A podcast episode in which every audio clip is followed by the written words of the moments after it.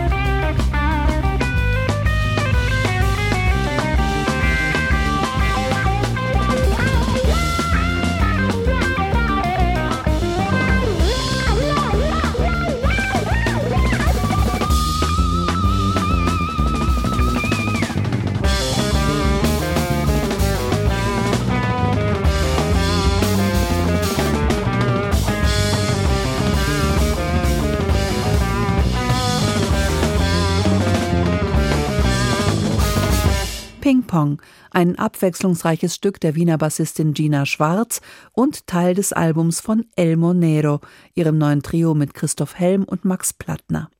Von Österreich geht es jetzt nach New York zu den Neonomaden rund um den Bassisten Noam Wiesenberg.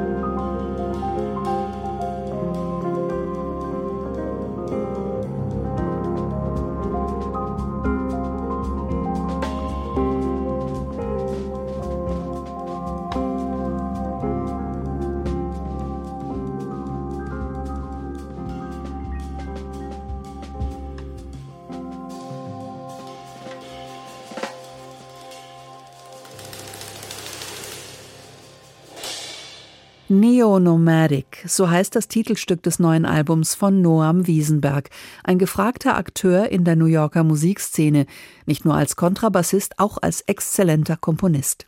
Auch dieses zweite Album von ihm glänzt mit durchdachten, schön arrangierten eigenen Kompositionen, meist im Quintett mit Gitarre und Trompete. Auf einem Stück ist die Saxophonistin Melissa Aldana als Gast dabei. Auf Neo-Nomadic lotet Noam Wiesenberg die Bedeutung des Wortes Zuhause aus. Die Überlegungen begannen ausgerechnet während des Covid-Lockdowns in Brooklyn. Als Vielreisender ist er an vielen Orten und in vielen musikalischen Genres zu Hause. All diese Erfahrungen, sagt er, erweitern die emotionale Palette und die Ausdrucksmöglichkeiten. Als Weltbürger arrangiert man sich eben mit den Dissonanzen, die diese Vielfalt mit sich bringt. Wiesenbergs Wurzeln liegen am Mittelmeer in Tel Aviv und diese Herkunft feiert er im Stück Sikaron Erinnerung.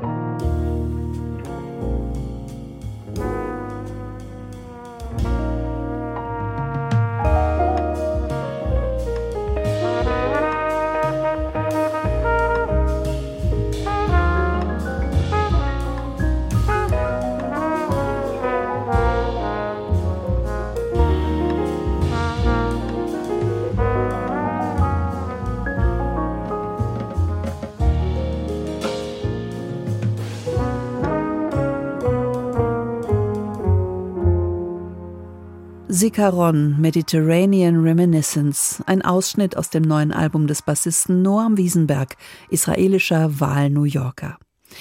1964, ein hervorragendes Jahr für den Jazz. Nicht meine Worte, sondern die vom Bassisten Christian McBride, der einfach mal jene großen Musikernamen aufzählt, die in jenem Jahr wirklich Umwälzendes aufgenommen haben. John Coltrane, Art Blakey, Wayne Shorter, Miles Davis, Horace Silver und so viele mehr. Am 26. Mai 1964 gastiert im Apollo Theater im schweizerischen Lugano ein Jazz-Trio auf dem Höhepunkt seines Könnens. Oscar Peterson am Klavier, Ray Brown am Bass, Ed Thigpen an den Drums. Das schweizerische Fernsehen ist dabei und drückt jetzt, fast 60 Jahre später, die Bänder endlich raus. Petersons Witwe Kelly ist die Producerin des Albums Con Alma und beschert uns damit eine weitere glänzende Perle. Seit Oscar Petersons Tod 2007 tauchen regelmäßig unveröffentlichte Aufnahmen auf. Waltz for Debbie ist das Eröffnungsstück. Oscar Peterson gibt diesem Jazzwalzer eine ordentliche Portion Swing mit auf den Weg.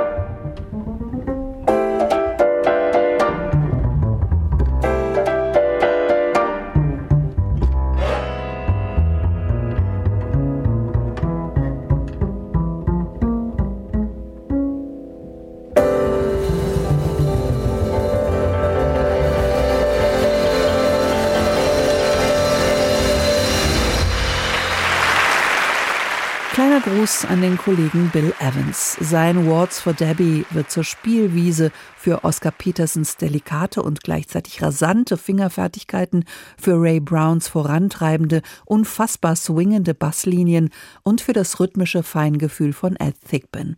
Das macht so richtig viel Freude und dafür muss man noch nicht mal Peterson-Fan sein. Lauter Standards hat das Trio damals in Lugano gespielt.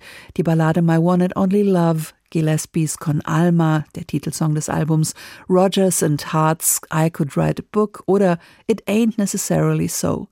Gershwins Klassiker ist das Schlussstück der jetzt erstmals veröffentlichten Aufnahmen vom Mai 1964 und beendet die heutige Ausgabe von Jazz Now. Uns gibt's auch in der ARD Audiothek. Abonnieren Sie doch einfach den Podcast HR2 Jazz. Danke fürs Zuhören heute. Am Mikrofon war Carmen Nikovic.